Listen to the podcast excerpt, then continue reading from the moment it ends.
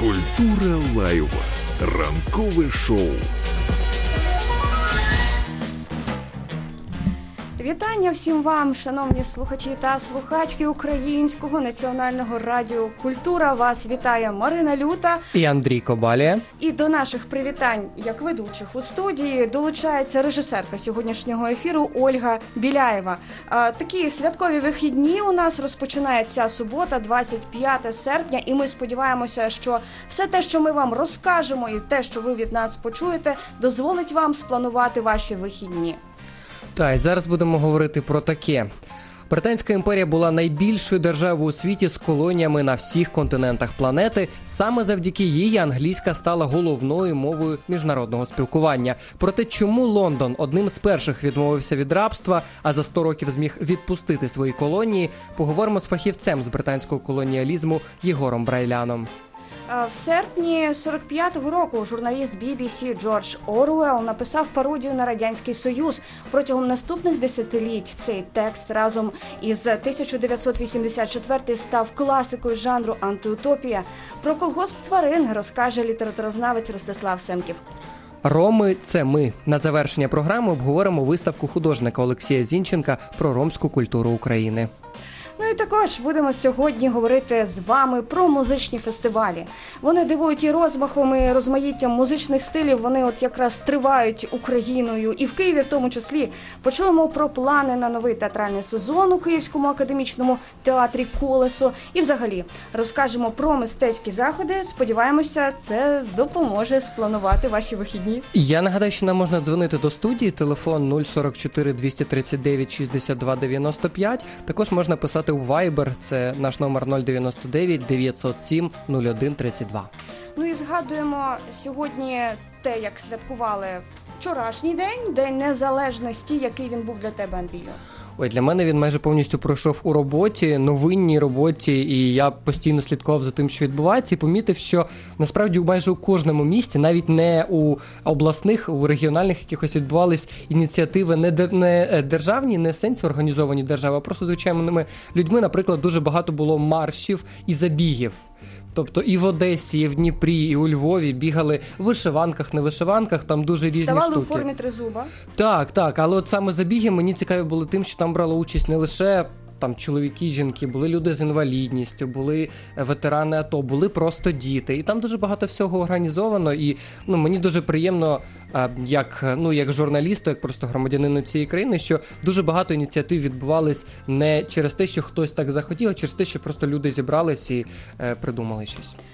Я спілкувалася зі своїми колегами і родичами зі сходу. Завжди звертаю в такі дні увагу на цей регіон. Не не тільки тому, що він мій рідний, а ще й тому, що війна на сході. І звісно, що там е, ситуація на Бахмуті вона дуже вплинула на настрої, але люди теж згуртувалися. Багато волонтерів, багато музикантів місцевих і не тільки. Вони зробили багато таких флешмобів, в тому числі. А вчора була на роботі. Навмисне приїхала на Хрещатик, от саме під вечір, щоб побачити, як Ага. люди святкують.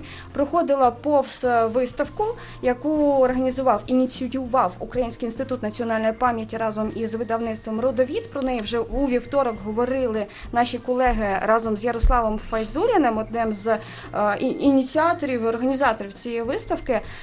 Це от біля глав головпоштамту е, символ твоєї свободи 100 років державного герба України. Там про роботу і Кричевського, і Нарбута, і е, Лісовського, і взагалі інших.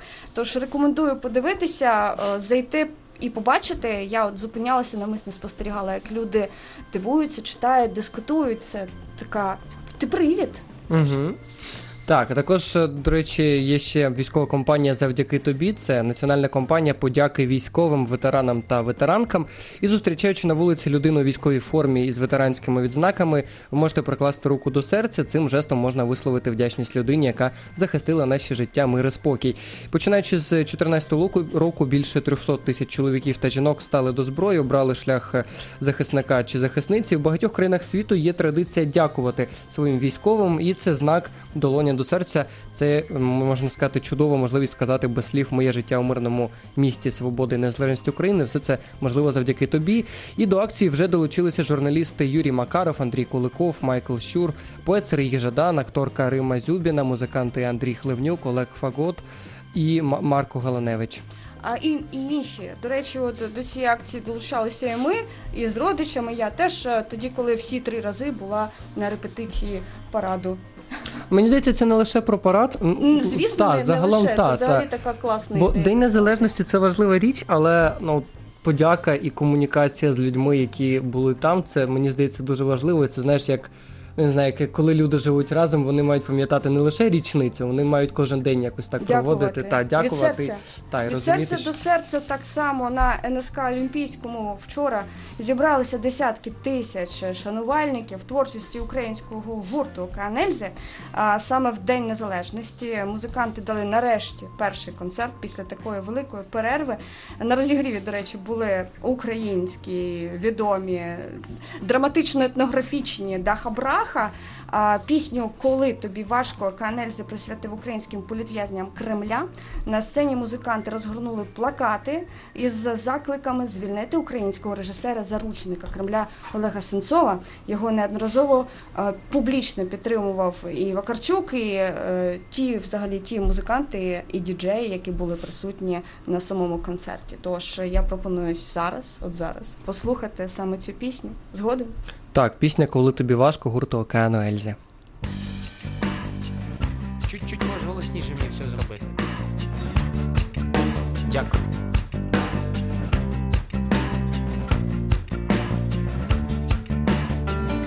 Коли тобі важко дихати, значить ти дуже високо.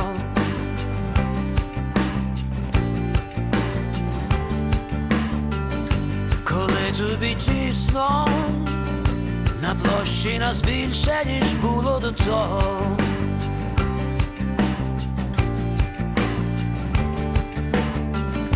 Коли тобі душно, скоро весна і не буде так слизько.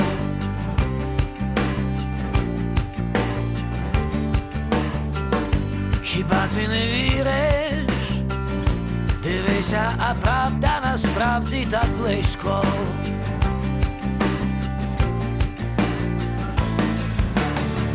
Хіба хтось сказав тобі, що буде легко? Хіба хтось сказав тобі, що буде легко? Хіба хтось сказав тобі, що буде легко? Та хіба ти можеш жити без мети?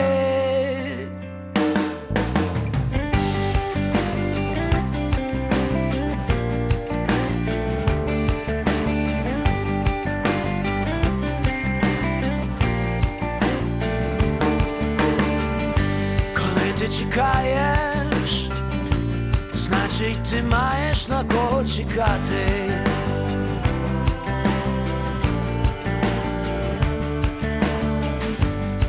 чекати. Якщо тобі сумно, значить ти маєш про кого згадати.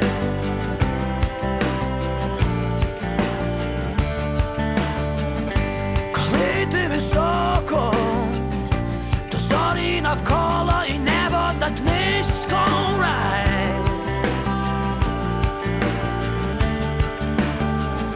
Хіба ти не віриш?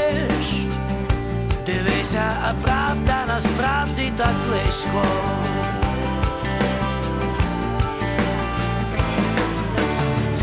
Хіба хтось сказав тобі, що буде легко? Хіба хтось сказав тобі, що буде легко? Хіба хтось сказав тобі, що буде легко? Та хіба ти можеш жити без мети? Жити без мети? Хіба ти можеш жити без мети?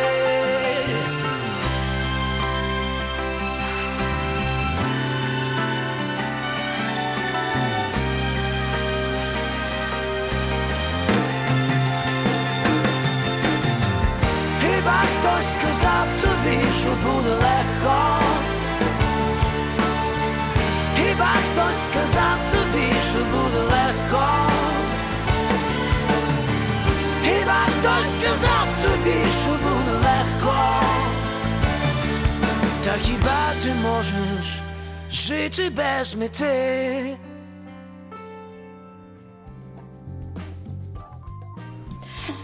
Вітаємо ще раз у нашій ранковій студії. Ранок на культурі триває. Ніхто не казав, що буде легко. А що щастя треба кувати з працею. І ми погоджуємося з океаном Ельзи і тільки-но послухали пісню. Коли тобі важко, ми це ведуча Марина Люта. І Андрій Кобалія на хвилях Культура Live. Нагадаю, можете дзвонити нам до студії телефон 044 239 62 95. Також можете писати нам у Viber, наш телефон 099 907 01 32. І далі ми переходимо до рубрики Арт-Навігатор, де говоритимемо про події, які, на нашу думку, варто відвідати у найближчі пару днів. Арт-навігатор. Почнемо з е, феєричного фестивалю, фестивалю музики і мистецтва Brave Factory. Він е, триватиме від сьогодні до завтра на заводі е, Київ Метробот е, за адресою Світлодарська 225. Це Київ. Нагадаю, проводить його команда Клозер.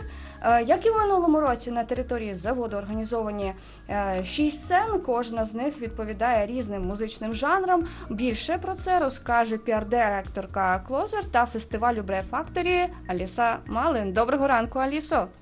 Доброго ранку. Е, Скажіть, будь ласка, як у вас зараз все відбувається на території заводу? Як триває підготовка, і о котрій годині розпочнеться все? Так, дякую, що підтримуєте нас е, своєю увагою. В нас вже ну звичайно до самого останнього моменту все ще завжди робиться на всіх фестивалях, мені здається. Але ми вже на ми вже майже готові приймати і о 20.00 відкриємо свої двері. А перший виступ почнеться в цей час і. В 21.40 е, почнеться виступ е, великої групи Хіден оркестра. А, тому всіх запрошую. Е, Загальна площа заводу, на якому все відбувається, все це дійство, вона величезна. Як ви розподілили за локаціями і І наскільки взагалі важко, я так розумію, що це ну це завод. Наскільки важко взагалі адаптувати завод до приміщення, ну, зробити його приміщенням, де можна проводити хоч якісь концерти? тим паче, що це вже от такий другий рік поспіль. Так. У вас е, така практика. Ну це є брейв, тобто хоробрий, сміливий. Це цікаво, це не банально, це не те, щоб поставити в полі палатку, там шатри якісь для сцен. Це не наша. Це не ми придумали. Це цікава світова практика. Не, не багато фестивалів так роблять, але це така собі інтеграція в місцевість. І все продумане, всі сцени вони якось якимось чином відповідають айдентиці е, самого заводу. Там, наприклад, минулого року була сцена там труба або е, е, контейнер є зараз, або, або антрацит, тому що були е, залишки антрациту на цьому е, місці, де стоїть сцена. Е, все інтегрувалося і об'єдналося в єдине ціле. Тому це не так, це дуже важко, але це цікаво. І сцени робляться з того з тих матеріалів, майже які були знайдені на заводі. Ми походили скрізь. Це 50 тисяч квадратних метрів. Це навіть не вся територія заводу, але та, яку нам дали. А, і під сцени а, обладнали під самі сцени тільки обладнано 3 тисячі метрів цього. Все інше це територія, де можна гуляти собі спокійно, там фудкорти та, та інше. І на завершення А. хотів спитати е, на завершення цікаво, Хедлайнери. та е, які хедлайнери, які основні групи, е, заради яких все Ну, таки більшість бачили, купує Томас ці квитки? Дженкінсон, це такий британський дуже відомий музикант, композитор. Е, Взагалі Джо Ейксон, хто знає, це такі світові лідери. Та ну а хто ще буде власне? А у нас е, більше 50 артистів. а, це Floating Points, так, це Hidden Orchestra, а, це ем, хтось плутає, думає, що це тільки техно і рейв, але це інструментальні, мультиінструментальні живі виступи. А, це Джейн Фіт, це відома британська діджейка та продюсерка. Е, Це і також звернути увагу обов'язково на українських виконавців воїну Руву, а, там а, Lazy Speaks, е, там Моноконда. А, а серед е, Мікі Бланка, наприклад, е, це травесті діва, дуже відома в Америці, в Європі і в Тимор. Це справжнє шоу. І це не тільки тут, тут, як всі вважають, ну хто не хто не прочитав, не послухав наш лайнап. е, це справжні виступи і концерти. Дякую дуже. Аліса Малин була в нас на зв'язку, піар-директорка Closer та фестивалю Brave Factory. Нагадаю, що муз фестивалю музики мистецтва Brave Factory триватиме і сьогодні, і завтра на заводі е, Київ Метробот. Е, І, до речі, там ще буде 16 цілих 16 е, арт-об'єктів і аудіовізуальне шоу. Далі рухаємося і говоримо про те, які дороги, скоріше за все, всі. Всі дороги Дороги ведуть один з найбільших музичних фестивалів цього літа і майже кожного літа в Україні. Говоримо про Захід Фест. І у нас на зв'язку Іванна Мартинів, е, піар-директорка фестивалю. Доброго ранку, пані Іванно. Добрий ранок, добрий ранок. Е, Дякуємо, що долучилися. Яка погода в селі Родатичі на Львівщині? І е, як монтуються сцени, взагалі, як відбувся вчорашній драйв, тому що ми знаємо, що вчора у вас відвідини взагалі були безкоштовні. Так, так, саме так. Вчора був День Незалежності України. і Фестиваль Захід вирішив зробити такий невеличкий подарунок для всіх всіх людей, які люблять файну гарну музику, е, щоб вони мали можливість прийти на площадку і послухати своїх улюблених виконавців, українських виконавців е, безкоштовно. І ви знаєте, я думаю, що це вдалося, адже. Наші майданчики були абсолютно full, тобто була неймовірна кількість е, людей, які прийшли послухати. І на виступі хедлайнера цього дня гурту O.Torvald у нас перед головною сценою було майже все забито, скажімо так. Хлопці теж розійшлися не на жарт. Вони, е, як ви знаєте, це був останній виступ їхньої перетворчою відпусткою. Тож там на сцені творилася справжня дискотека. Вони запросили людей просто з натовпу для того, щоб вони з ними потанцювали. Тобто було дуже весело, було фаново, незважаючи на те, що в нас в день вчора відбу... ну, прийшов невеличкий дощик. Він людей не дуже налякав, наскільки можна було бачити по відвідувачах. І сьогодні зраночку теж був і туман, і сонечко в нас було. На Сародатичах тут погода змінюється кожні 15 хвилин. Тобто все буде добре. Фестивальні шамани працюють над тим, Теж- аби погода була чудова. Сьогодні чекаємо всіх. Головні ворота відкриваються ось ось уже. Квиточки теж можна придбати. Наметове містечко живе і процвітає. Ще є місця. То ви Не сильно помочив дощик наметове містечко, таборування не зіпсував?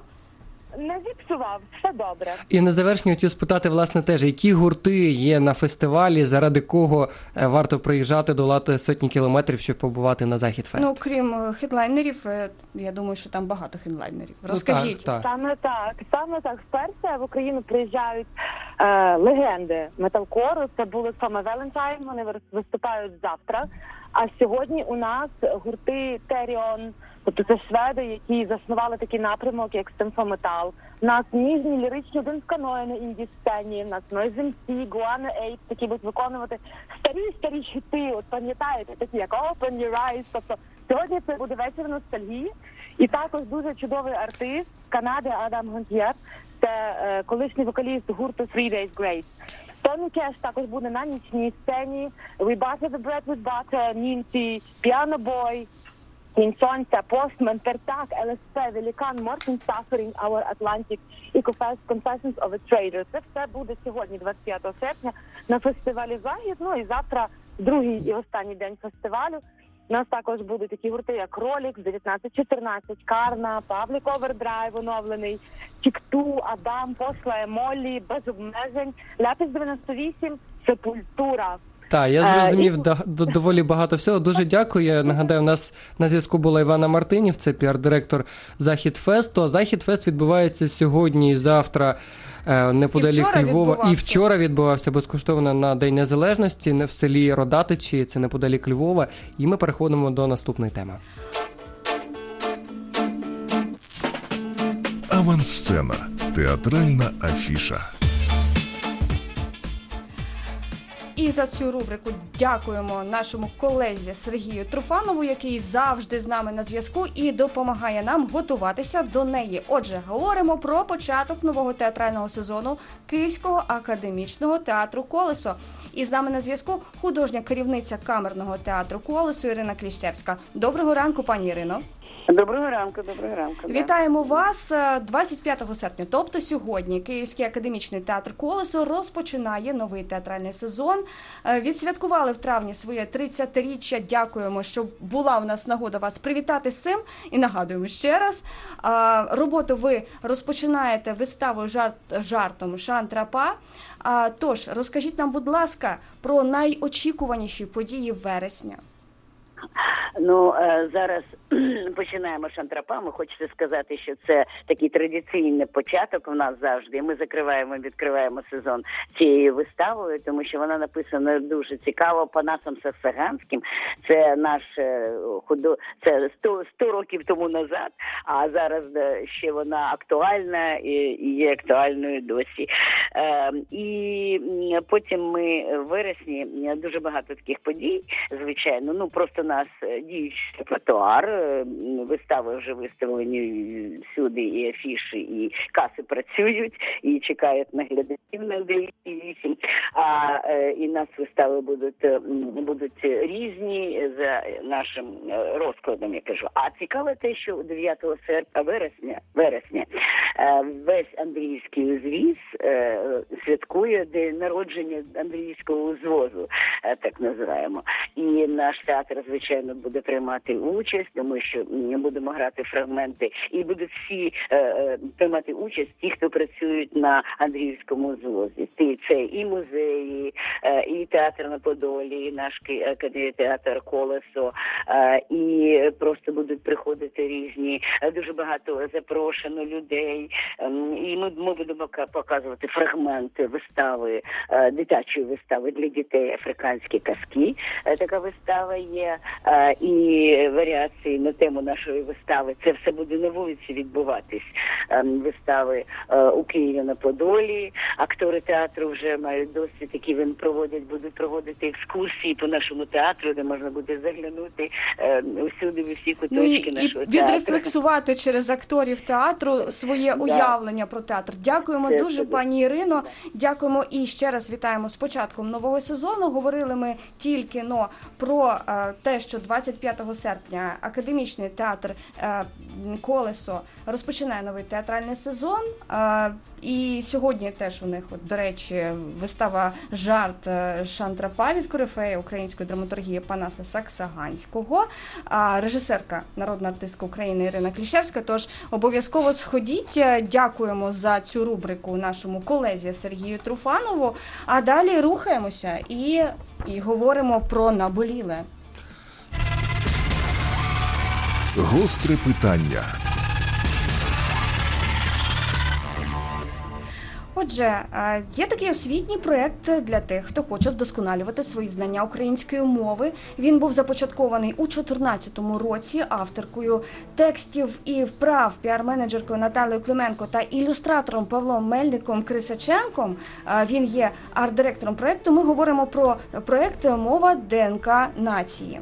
І відтоді яскравий образ лебедунів, це такі головні герої проєкту, язички такі. От вони допомагають е, цим, хто хоче е, вивчити наголоси, правописи та позбутись росіянізмів.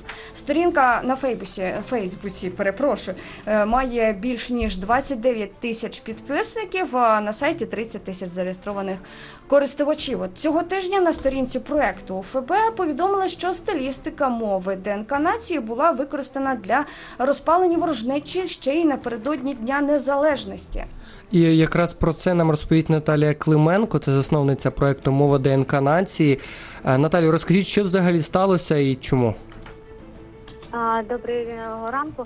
Перепрошую, уточню трошки інформацію. Насправді у нас вже більше м, 50 тисяч підписників на сторінці в соцмережах, а на сайті понад 100 тисяч Ого. користувачів Ого. постійних. Так, це застаріла трохи інформація. Ага, А, сталося Сталася неприємна ситуація. Ми по- почали отримувати від друзів знайомих повідомлення, що наші карти, наші зображення нашого лепотина використовують без нашого дозволу а, і намагаються а, на основі а, е- е, різниці у сексуальній орієнтації, гендерної приналежності, етнічності, розпалити якесь е, ну, там знову таке, знаєте, протистояння. І ще це за два-три дні до Дня Незалежності. Нам це дуже не сподобалося. Ми знайшли сторінки, на яких це розміщувалося, намагалися спілкуватися з адміністраторами, що вони прибрали всі зображення, які вико... які взяли без нашого дозволу і спотворили. На що отримували дуже різні відповіді від а це ваші зображення, ви їх самі зробили. На що ми казали, як можемо ми самі таке зробити а, з вашим логотипом і так далі. А, від до того, що а, так ми взяли, тому що а, це справжні українські слова, і не будьте толерастами, не заважайте нам пропагувати справжню Така- українську А, мову. а що робити в такому випадку? От ви скаржилися на цей ресурс е, за грубе порушення? Як відреагував Фейсбук Так. взагалі? Ми бачили в Фейсбуці три сторінки. Одну з них заблокували. А, Там, де було найжорстокіше е, ствердження. От е, Фейсбук е, його там за два дні заблокував. А решту, е, скільки ми там наші прихильники, ми не скаржилися. Фейсбук наразі не бачить порушення, а там не бачить пропаганди насильства, хоча вона є. І ми працюємо далі. Ми звернулися до кіберполіції України. Сподіваємося також на їхню реакцію, тому що це, по-перше, неправомірне використання і прав інтелектуальної власності. А по-друге, це все ж таки розпалення ворожнечі. Дякуємо дуже. Наталію Клименко, засновницю проекту Мова ДНК нації, е, розказала нам про те, як використали їхніх лепетунів е, проти їхньої волі. Насправді сподіваємося, ця історія закінчиться позитивно, і Фейсбук все ж таки помітить е, мову ворожнечі. Е, Хочемо запропонувати вам зараз послухати Take Me to Church е, трек від Хойзер. А, А потім у нас буде гостьова студія. Ми поговоримо з істориком Єгором Брайляном про Британську імперію. Тож чекайте нас за кілька хвилин. She's the giggle at a funeral. Knows everybody's disapproval. I should have worshipped her sooner. If the heavens ever did speak, she's the last true mouthpiece. Every Sunday's getting more bleak. Fresh poison each week. We were born sick. You heard them say it. My church offers no absolutes. She tells me worship in the bedroom. The only heaven I'll be sent to is when I'm alone with you. I was born sick, but I love it. Command me to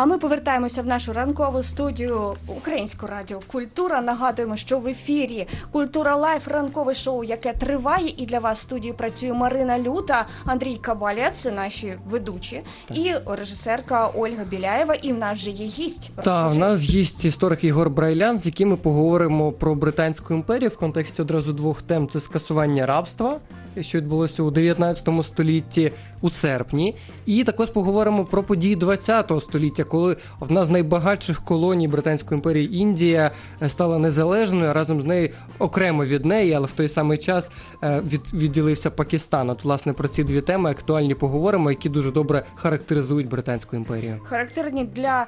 І актуальні для серпня, взагалі, до речі, на ці теми можна говорити безкінечно і в розрізі альтернативної історії також. Якщо захочете долучитися, а ви захочете, тому що тема гаряча, долучайтеся. Телефонуйте е, нам у студію 239 62 95, код Києва 44 і пишіть нам у Viber плюс 3 8 0 9 9 9 070 132. Власне, починаючи з Британської імперії і рабства, у 1830-х роках відмінили на майже всій, наскільки я розумію, території Британської імперії, величезної імперії, відмінили, скасували рабство.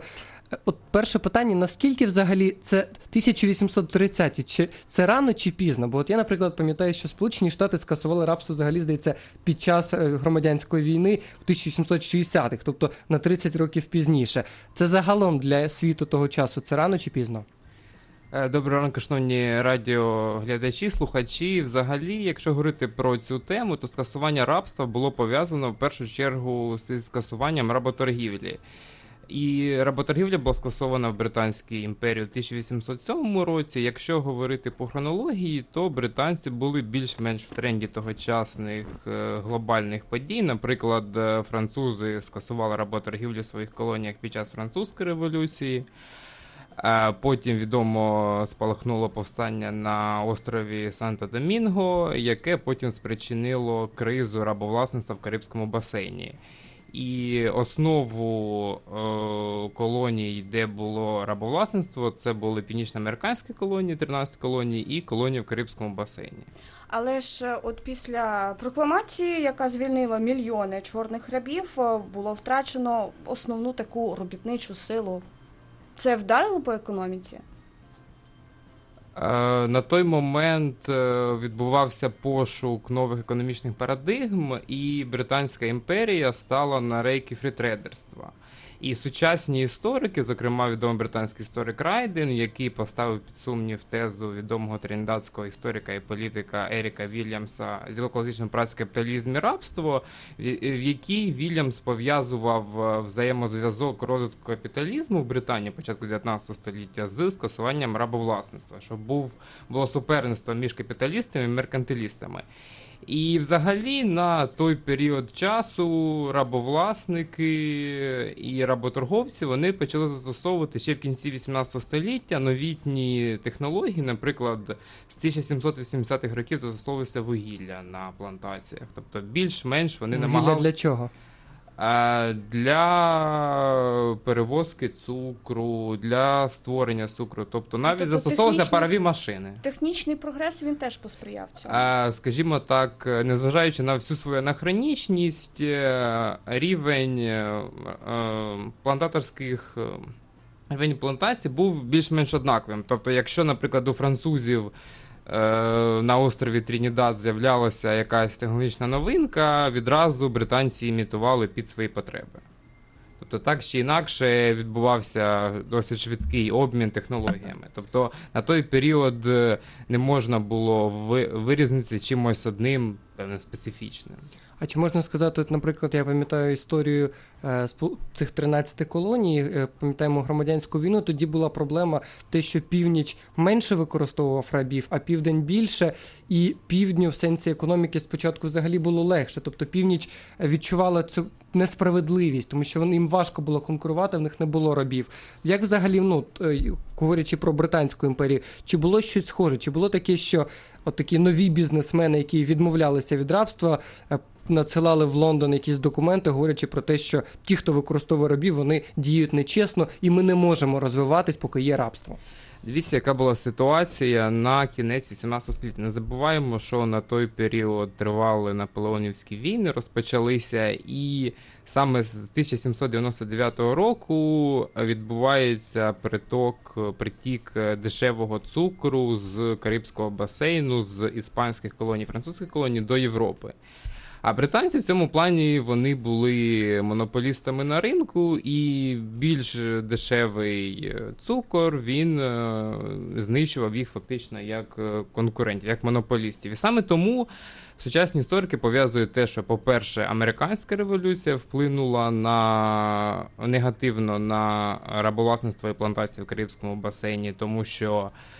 А, зникло дешеве, зникли дешеві судна, і згідно навігаційних актів, всі е, товари, в першу чергу цукор, як визначальний фактор. Тобто треба знати, що цукор був визначальним фактором економіки британської Вест-Індії. Так само, як нафта була визначальним. Е, Фактором економічним в радянському союзі. Якщо е, ціни на цукор падали, то відповідно і падали ціни на рабів. А от говорячи про повсякдення, от мені не зовсім зрозуміло, цукор це важлива річ. Зараз я впевнений, що зараз після промислових революцій, після всіх речей, ми цукор використовуємо ну кожного ранку. Я сьогодні пив каву з цукром. Та а от тоді, говорячи про 19 століття. Чи всі могли дозволити собі цукор? Чи це була така розкіш, яку могли дозволити собі не всі, але коштувало це дуже дорого? Е, Цукор коштував достатньо дорого, і цукор на той час пили в кофіхаузах, в тавернах. Тобто саме в кінці 9 кінці 18 на початку 19 століття створюється, створюється публічна сфера, де е, не лише політики або купці могли обговорювати поточні політичні проблеми. Тобто і в середовищі цієї публічної сфери можна було обговорювати в тому числі і рабовласництво. А не тільки з цукром єдиним, ще е, знаємо, що в на півдні США е, на той час, здається, на кінець 18 століття була винайдена така технологія очищення бавовни. Це от якраз пов'язане з тканинами, з бавовняними тканинами, їх виготовленням, щоб продовжило життя рабства на цій території. Тобто це такі процеси технічні, технологічні.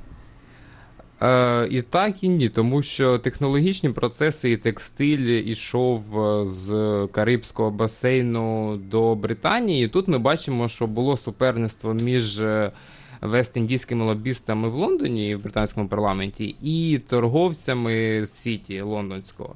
Тобто торговці Сіті вони хотіли використовувати дешеві американські судна, коли вже Штати стали незалежною державою, а не пливти на британських суднах. І саме тому це було одним з основних е, таких е, суперечливих запитань. До речі, щодо хронології, наприклад, Бразилія скасувала рабство і работоргівлю лише у 1889 році, коли було створено Республіку Бразилія. Тобто на той період, е, скажімо так, британці вони були більш-менш так в тренді, але сучасні історики знову ж таки наголошують на тому, що це були. Е, Спричинено це все було спочатку работоргівля, скасування, потім рабство з розпадом цієї архічної системи. Е, моє питання ще одне таке про статус е, рабів або екс-рабів. Та в Сполучених Штатах після громадянської війни були певні проблеми зі статусом. Так само цікаво, як це було в Британській імперії. От раніше були умовно раби, так Та їх звільнили, скасували рабство. А тепер вони хто? Вони вважалися підданими імперії, чи ну от який в них був правовий статус після скасування рабства? І як прочала система? Е, Вони отримали статус е, як е, наймані робітники Servants. І цей процес було розтягнуто на достатньо тривалий період. Наприклад, у 1 серпня 1633 року офіційно скасовується рабство в Британській імперії. Е, Потім це все імплементується через рік, але е, фактично в очах, скажімо так, мешканців Карибського басейну. е, Тією людиною, яка звільнила їх від рабства, була королева Вікторія. Тобто, все це було остаточно завершено в 1838 році. І рабство не сприймалося тогочасними білими людьми як щось таке аморальне чи расистське. І, до речі, британський, британський уряд виділив 20 мільйонів фунтів стерлінгів на компенсацію колишнім плантаторам за те, що раби вже отримали вільний статус. Але, наприклад, в Карибському басейні цей, цей процес розтягнувся до 1865 року, коли остаточно ці люди отримали хоч принаймні якісь громадянські права. Але знову ж таки, повертаючись до Карибського басейну, то там остаточно люди змогли отримати універсальне виборче право лише в 1940-х роках. Тобто, фактично, ну майже за століття плюс-мінус. Говоримо, нагадаю, ми зараз з істориком Єгором Брайляном, і говоримо ми про Британську імперію, її колонії і серпневі події. Нагадаю, телефон студії 239 62 95, код Києва 44, і пишіть нам у Viber плюс 38 0999 070 132. Ну і перш ніж ми перейдемо до другої теми, от якщо підсумувати, наскільки скасування рабства вплинуло на Британську імперію, і чи можна сказати, що це один з тих кроків, який зробив її успішною?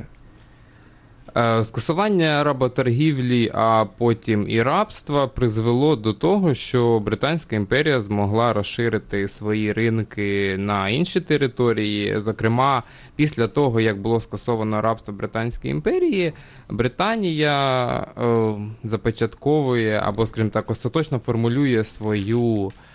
Е, Свою таку свою месіанську ціль того, що треба скасувати рабство по всьому світу. І в 1840-х роках починають організовуватися експедиції по річці Нігер, це Західна Африка, і Британія починає проникати на територію Західної Африки. Я нагадаю, ми говоримо з істориком Єгором Брайляном про Британську імперію. Впродовж останніх 15 хвилин говорили про скасування рабства. Далі поговоримо про те, як Лондон відпустив свої колонії. Ну а зараз послухаємо пісню британських гренадерів.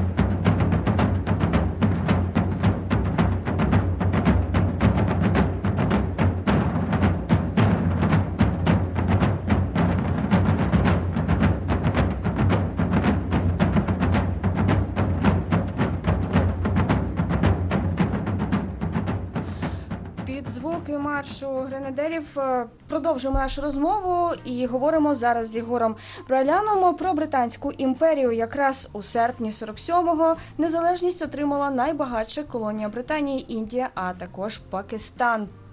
Ну, і от, власне, в цьому контексті цікаво почути.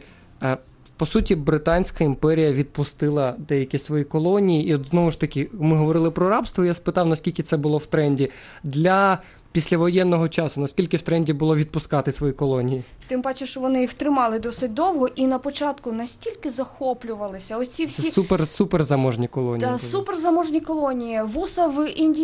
індійському стилі. Ось цей весь е, фльор, який з Азії ринув в Європу, а потім колонізація, а потім недолюди і, врешті, відпускання їх.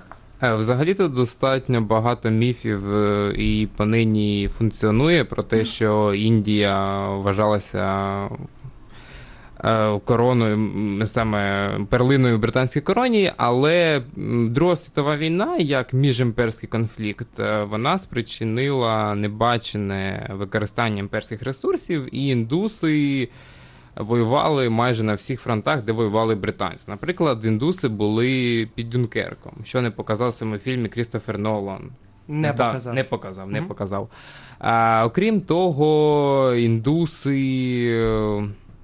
Е, Воювали, е, вірніше служили багато хто в цивільній адміністрації. Тобто на початок, на кінець Другої світової війни е, британці вже не контролювали Індію. І всі спроби їхні якимось чином надати поступове самоврядування, вони викликали лише більший спротив.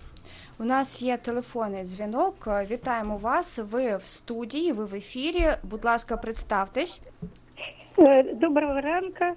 Меня зовут Нина, э, Киевская область. И- и У меня такое про Великобританию. Я недавно читала, что э, ей э, королеве б- э, Великобритании, Великобритании, королеве, підпорядковані Канада, Австралія, э, потом там еще э, Ямайка, Новая Зеландия, э, Тобто Та, та, та, багато колоній. Та. скажіть, будь ласка, в чому саме питання? Так от у ось пита- питання, чому за Росію все время кажуть, що вона імперія була, а що Англія до сих пор імперія, і Франція теж має колонії ра- різні. Про це не кажуть. От, це мені цікаво. Дуже вам дякую. Та. Е, дивіться, після розпаду Британської імперії у 1940-60-х роках е, колишні колонії увійшли в так звану британську співдружність націй. Тобто це союз е, колишньої метрополії Великої Британії і колишніх колоній. І співдружність націй зараз уже сприймається більше як такий е, культурний союз, коли е, вихідці з колишніх колоній отримують стипендії на навчання в Великій Британії, відбувається міжкультурний обмін, мистецький обмін. Але ці, ці країни, яку, які назвала наша слухачка, і Нова Зеландія, Канада, вони не є частиною Британії, правильно? Це просто як інші держави, які мають дружні стосунки з Лондоном, правильно? Е, Скажімо так, є колишні домініони, які стали незалежними. Е, Це так звані білі переселенські колонії, це Канада, Австралія, Нова Зеландія, Південна Африка, які мають окремий статус. І там е, британська королева Єлизавета II, вона є керівником цих держав. І окрім того, є також е, генерал-губернатори від Британії в керівництві цих держав. Тобто, наприклад, зараз Джастін Трюдо є прем'єр-міністром Канади, але по суті керівником Канади також виступає британська королева. А колишні, тобто е, в співдружності є е, різний рівень членства. Скажімо так, колишні колонії Карибського басейну або Африки. е, Вони входять там як члени співдружності, а не як колишні домініони. Тому що в Британії був різний статус різних територій. Одні були домініонами, інші були саморядними колоніями. Одні були територіями, які Британія взяла в оренду, наприклад, Гонконг, Сянган нинішній. Е, Хочу спитати, е, наскільки зараз є політкоректно в Британії говорити про свої колонії, постколоніальний синдром, як вони відрефлексовують все це явище? Е, Зараз в Британії мешканці колишніх колоній, ті ж самі індуси, вони апелюють до того, що потрібно надавати компенсацію за британське правління в Індії. Наприклад, один е, індійський історик він прямо вказав в своїй книзі, щоправда, зараз не згадаю його прізвище, про те, що британці лише те й робили в Індії, що вивозили звідти багатств- багатства, вбивали людей, гвалтували. Але це лише, знаєте, як е, одна сторона медалі. Ну, до речі, один я забула вже як звати, але один з африканських письменників назвав британців білою поч... пошестю в раю. Так от. Е, Взагалі-то особисто моя думка як історика Британської імперії така, що е, треба розглядати те, що було, наприклад, в 19 столітті в тогочасному контексті, коли нормою був там расизм, рабство. Але коли гов- говорити зараз, то е, ті мігранти, які прибули в Британію після Другої світової війни, не всі з них е, були, скажімо так, е, наповнені британськістю. Тобто, наприклад, от е, вихідці з Карибських колоній вони були більш британськими, тому що вони більше знали там про крикет, про якісь інші речі. Натомість індуси вони були чужими. І коли індуси відкривали свої індійські ресторани 60-х років, то британці, відверто кажучи, не ходили туди. Я нагадаю, ми говорили з істориком Єгором Брайляном про Британську імперію. Далі у нас в студії буде Ростислав Семків. Поговоримо про колгосп тварин Джорджа Оруела. Почуємось буквально за пару Ну, хвилин. якраз новини, а потім будемо слухати нас. До Так, зустрічі. так. Українське радіокультура.